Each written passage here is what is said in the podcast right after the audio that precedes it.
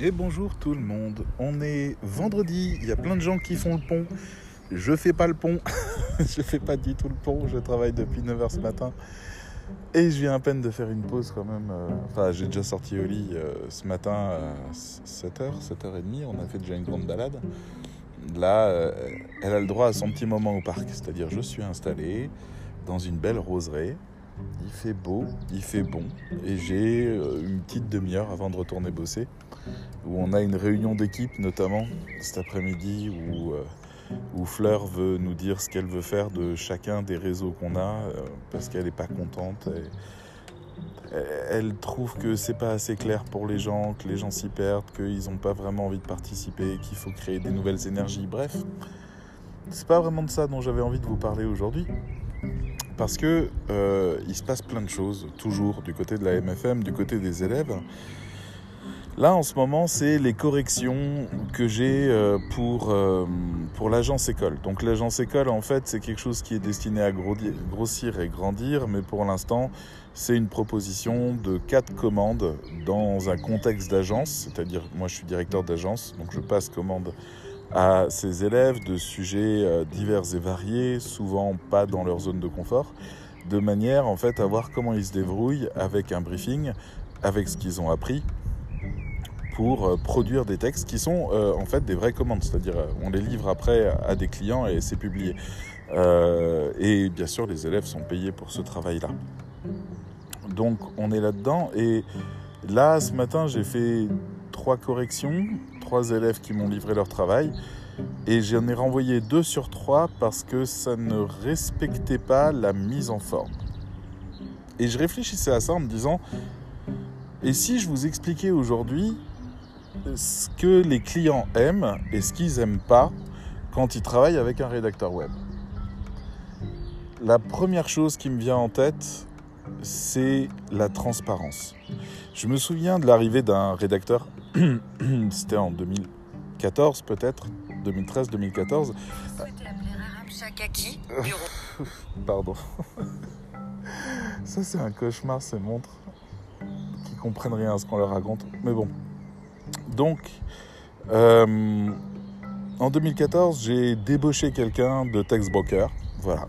C'était Textbroker ou Grid Content, je sais plus, mais je lui avais envoyé des messages codés en MP parce que tous les messages étaient surveillés. Et s'il décryptait correctement le sens du message que je lui donnais, il avait mon adresse mail. Et donc, en fait, il m'a écrit, euh, quoi, dix minutes plus tard, bonjour. J'ai trouvé votre adresse mail par hasard en décomposant les lettres, les premières lettres de chaque euh, phrase. Enfin, je sais plus comment on s'était débrouillé. Et donc, il s'appelle euh, Fabrice, Fabrice Mithieu, je, crois. Enfin, il a été salarié en 2017-2018. Il a quitté Séomantique à ce moment-là. Il est resté 5 ans. Et, et Fabrice était un garçon exceptionnel. Enfin, il est sans doute encore, mais en tant que rédacteur web freelance, puisqu'il est plus freelance, je lui souhaite en tout cas que sa reconversion salariale lui plaise toujours. Euh, en tant que freelance, il était un des meilleurs freelances que j'ai rencontrés. Pourtant, c'était pas du tout un des meilleurs auteurs que j'avais. C'est-à-dire qu'il écrivait propre, bien, carré, précis, explicite. Stylistiquement, c'était un peu faible. Euh, au niveau des, températures, de l'empathie, des, colorations, du vocabulaire, c'était assez faible. Disons que c'était très protocolaire, ce qu'il expliquait, comment il l'expliquait, mais c'était propre, efficace, etc. Donc on était dans le règne du SEO à tout prix, et donc finalement, en fait, ces contenus étaient vraiment très attendus et très souhaités parce que le vocabulaire était là, enfin bref, voilà. Fabrice, il y avait deux caractéristiques qui étaient extraordinaires chez lui. La première, c'était que quand je lui donnais un briefing, c'était un rendu à la virgule près. Si je lui disais 500 mots, il y avait 500 mots. Pas plus, pas moins. Si je lui disais des intros de 60 mots, il y avait ça. Si je lui disais de placer les mots-clés là, il le faisait. Il, prenait le temps qu'il fallait, mais ce qui était demandé était rendu. Par contre, euh, on échangeait un petit peu au début pour qu'il comprenne vraiment parfaitement bien les choses. Et une fois qu'il avait compris la commande, il me disait quand il allait me la rendre. Mais euh, il y en a qui me disent fin de semaine. Lui, il me disait vendredi 12, 14h30, tu as tous tes textes. Et c'était ouf. Et en fait, le vendredi 12, 14h30, j'avais la totalité de mes textes qui étaient livrés d'une traite et qui étaient tous, impeccables, à valider tout de suite. Alors là-dedans, en fait, si j'estime que Fabrice a été sans doute un des meilleurs euh, rédacteurs web, pourtant il n'a pas été le plus proche et le plus chaleureux, ça, ça a été sans doute Élise Lemay, qui hélas est décédée en 2018 et qui était euh, une femme brillantissime et dont toute l'énergie était toujours tournée vers le succès de ses clients. C'était une très grande inspiration. Euh, vraiment, euh, elle lisait des contrats, elle me disait David, recontacte le client, ce truc-là, ça va pas l'aider. J'ai regardé sur son site, en fait, ce qu'il faut, c'est faire ça. Et donc, je recontactais le client en disant écoutez, on m'a relevé ça, est-ce que vous souhaitez euh, qu'on modifie la commande ou on laisse la même? Ah non, c'est une super idée, en fait. Et elle, elle était énormément comme ça. D'ailleurs, elle a été débauchée par un de mes clients pour faire sa communication, tellement elle était dans l'empathie, dans l'exigence. C'était une vraie casse-couille. Elle, elle harcelait les clients pour leur demander tous les éléments pour faire les meilleurs textes. En gros, elle travaillait pour les sites, pas pour les clients. Bref, brillantissime. J'ai aussi, euh, bien sûr, Fanny Arnoux, avec qui je travaille encore, euh, qui, euh, elle, est une rédactrice très... elle est dans une justesse entre la qualité d'information et la chaleur euh, de ces contenus, c'est très humain, c'est très humanisé, stylistiquement c'est toujours très adapté, très adéquat. Euh, c'est vraiment des textes très très plaisants à lire et très enrichissants. Donc c'est vraiment quelque chose de très qualitatif. Ça manque de précision dans les euh, rendus, dans les délais par rapport à, à ce que Fabrice faisait. Mais donc c'est ce qui fait peut-être qu'elle est un petit peu moins fiable sur ce point-là. Euh, mais pour le reste, elle est excellente et c'est vraiment quelqu'un que je recommande beaucoup. Je pourrais vous parler aussi d'Alexia, je pourrais vous parler de Magali, je pourrais vous parler de, de toutes les personnes avec qui j'ai travaillé, plus loin encore, euh, Christine ou, euh, euh, ou Camille, ou enfin j'ai travaillé avec, pas la Camille que vous connaissez, Camille Kierman. Et, euh, et c'est des gens qui m'ont laissé une grande trace parce que c'était des gens extrêmement fiables. Alors que veut un client? Moi, en tant que directeur d'agence, euh, je sais ce que je souhaite. Ce que je souhaite, c'est euh, qu'on me fasse pas perdre mon temps. Parce que du temps, j'en ai pas forcément beaucoup et je gère pas un ni deux, mais parfois 5, 6, 10 contrats. Donc c'est compliqué déjà de passer de l'un à l'autre. Donc les moments de correction, ça doit être super fluide. J'ai eu des rédactrices euh, qui ne pouvaient pas valider un texte avant 4 ou 5 corrections et recorrections pour des broutilles, des bêtises, des choses qui rentraient pas, des choses qui bloquaient. Et, euh, et ça, ça m'a fait perdre un temps absolument monstrueux. Et c'est la même chose pour votre client, sauf que votre client, lui, il n'ose pas vous dire non. Il n'ose pas vous dire c'est pas ce que je veux, c'est pas exactement ce que j'ai demandé. La plupart du temps, votre client, il dit oui, merci, et puis après, il passe deux heures à réécrire euh, pour avoir le texte qu'il veut, et il vous rappelle pas. Parce que vous lui avez fait perdre du temps et de l'énergie et de l'argent. Et à un moment donné, il va se faire l'équation suivante dans la tête. Si je l'avais fait moi-même, ça aurait été plus rapide et ça m'aurait coûté moins cher. Si c'est ça, vous avez perdu. Vous n'êtes pas euh, un sous-traitant compétent. Le sous-traitant compétent, il rentre à l'intérieur d'un système. Imaginez une mécanique, d'accord? Des rouages qui tournent les uns sur les autres et qui doivent entraîner un mouvement général.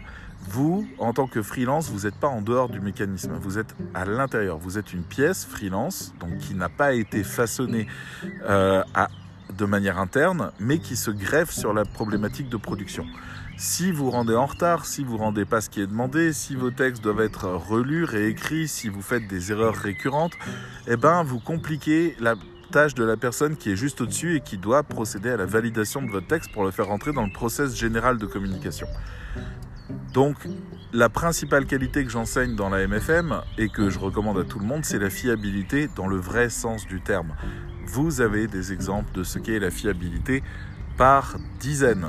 Quand vous allez acheter du pain, la baguette, si elle n'a pas la tronche de baguette, si elle fait la moitié de sa taille, si elle est coupée en deux, si elle est abîmée, si elle a été écrasée, si la, pain est pas, si la mie n'est pas, pas moelleuse, si la croûte n'est pas croustillante, vous ne reviendrez pas. La personne n'a pas été fiable par rapport à votre attente. Si vous aviez acheté ce pain euh, 30 centimes dans un supermarché euh, discount, euh, ça vous aurait pas posé de problème parce que c'était pas censé être fiable. C'était pas sans... Mais si vous allez chez un vrai artisan, vous attendez de lui qu'il fasse un vrai beau travail.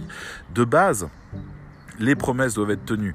Aussi vrai que d'aller voir, euh, je sais pas, euh, il y a quoi comme exemple connu dernièrement? N'importe quel grand film que vous attendiez avec beaucoup d'espoir et vous êtes arrivé et vous êtes ressorti super déçu. Ben, la promesse n'a pas été tenue. Le film n'a pas forcément été bon ou mauvais, mais en tout cas, la promesse n'a pas été tenue et vous commencez à être déçu. Et donc, ben, vous ne donnez pas votre argent pour des choses qui vous déçoivent. Vous achetez une voiture, elle est censée être fiable. Au bout d'un an, elle a des problèmes. Après, elle commence à vous inquiéter. Puis un soir, pendant que vous rouliez, les phares se sont éteints tout seuls, ce qui vous a fait peur. C'est fini, vous en voulez plus de la voiture. Vous comprenez? Et, vous en avez des tonnes des exemples. Vous achetez des chaussures en ligne sur Amazon, vous êtes sûr que c'est une super marque, et puis ça pète parce qu'en fait c'est une contrefaçon. Vous achèterez plus de chaussures sur Amazon. Et pourtant c'est Amazon, c'est quand même fiable. Mais non vous faites une balade, et ça marche aussi d'ailleurs si on va plus loin pour votre propre corps. Hein. Euh, si à un moment vous vous levez et que vous avez des douleurs pas possibles au dos, et eh ben vous commencez à vous inquiéter de votre état de santé parce que vous n'êtes vous-même plus fiable. Donc ça fonctionne pareil, d'accord? Un, rédacteur web, il rentre à l'intérieur d'un process de production. Il doit assurer son rôle. Limite, j'ai envie de dire, plus on l'oublie, mieux c'est. Alors, euh, oubliez pas dans le sens où on le dévalorise, euh, oubliez dans le sens où il pose pas de problème. Moi, c'est vrai que Fabrice, euh, je me souviens de cette époque, c'était béni parce que euh, j'avais des commandes qui arrivaient et je disais bon, alors 50% de la commande, je la fais partir chez Fabrice pour un mois et les autres, ben, je vais travailler avec les autres rédacteurs qui vont me demander du temps. Fabrice, il me livrait ses textes, je ne les ouvrais même pas, je les prenais, je les envoyais aux clients. Enfin, en correction, en l'occurrence chez la correctrice, qui elle adorait Fabrice parce qu'il faisait pas de fautes. Donc, pour le coup, ça lui simplifiait pas mal le boulot. Et, et c'était lui finalement qui restera le pilier incroyable de toute la communication. Élise, elle faisait chier tout le monde, mais sa communication était exceptionnelle. Euh, quand elle travaillait en tant que community manager euh, pour euh, une marque, euh, qui était aussi avec une marque avec qui on travaillait, c'était un de nos clients qui lui avait demandé de faire ça eh ben, c'était fabuleux. Euh, le client a vu euh, toute sa notoriété grimper, tout ça, ça fonctionnait bien. Elle était sensible, elle, elle était mal quand elle n'arrivait pas à générer de réactions, etc., etc. La fiabilité, donc, reste un critère vraiment important. Les délais doivent être tenus, même quand votre propre client ne tient pas ses délais. Je dis ça parce qu'il m'arrive souvent de ne pas tenir mes délais de correction. Mais, euh, mais voilà, les délais, euh, les délais, la qualité, le fait que euh, là, j'ai pas à renvoyer. Je veux dire, j'ai fait des corrections en disant euh, dans le titre, entre le, la balise et le titre, il y a un tiret et il faut mettre un espace de chaque côté de ce tiret. Et quand je dis ça, je sais que j'abuse. Je sais que pour beaucoup, c'est rien. Mais pour moi, c'est un vrai signe de respect quand je reçois ça. Quand je reçois un texte où vraiment la forme a été le plus respectée possible, je sens du respect de la part de mon rédacteur. Je sais que euh, la métadescription, il l'a écrite comme ça, le titre, il l'a passé dans le simulateur de SERP, euh, les mots-clés ont été placés comme il fallait. Après, s'il y a des choses à corriger, c'est d'égal à égal. C'est euh, oui, tu comprends, tu as fait ci, tu as fait ça. Mais à partir du moment où on écrit une, une balise de lien, par exemple, un lien externe, et qu'on me souligne pas l'encre, eh ben voilà, j'ai l'impression que la personne est allée vite, qu'elle n'a pas relu, qu'elle s'est pas inquiétée de comment je recevais ça. Je suis pas fâché avec la personne, mais mon devoir, c'est d'expliquer à ces gens-là que il y a un signal qui est reçu immédiatement par votre client quand vous tenez les délais, quand vous rendez un texte qui est propre, qui est bien fait, qui correspond à ses critères, qui est là pour lui simplifier la vie, quand le propos est intéressant, quand il y a peu de fautes, quand ça a été relu, quand stylistiquement ça tient la route. Euh, toutes ces choses-là, quand l'image a été bien choisie selon les bons stocks, de la bonne taille, toutes ces choses-là, en fait, ça témoigne d'un respect qu'il va ressentir immédiatement. Et c'est ce qui fait la grande force des rédacteurs qui ne manquent jamais de travail. Ils sont fiables. On leur fait confiance. Même s'il y en a d'autres qui écrivent mieux, même s'il y en a d'autres qui sont plus créatifs, même s'il y en a d'autres qui font peut-être un peu moins de fautes. Nous, on a une correctrice pour ça. Mais euh, voilà, même si il y a mieux, on restera chez la personne qui est une valeur sûre. Voilà. J'avais envie de vous parler de ça parce que je le vis et parce que je l'enseigne. Et c'est pas agréable. C'est vraiment pas agréable pour des gens qui sont pas habitués à être autant cadrés. Ils pensent que c'est moi qui les compresse, que c'est moi qui suis un tordu, mais en fait c'est quelque chose qui leur servira toujours pour tout le monde, pour tous leurs clients. La parole, la qualité de rendu, la propreté de rendu, le respect de toutes les consignes, c'est du vrai respect. Et le vrai respect, ça gagne. Voilà. Allez, je reste sur ma bonne... euh, euh, mince. ma, ma bonne résolution, voilà, de faire des euh, formats beaucoup plus courts. Donc là, on est à 15 minutes 30, ça me semble très bien. Et je vous dis à très bientôt. Bye bye.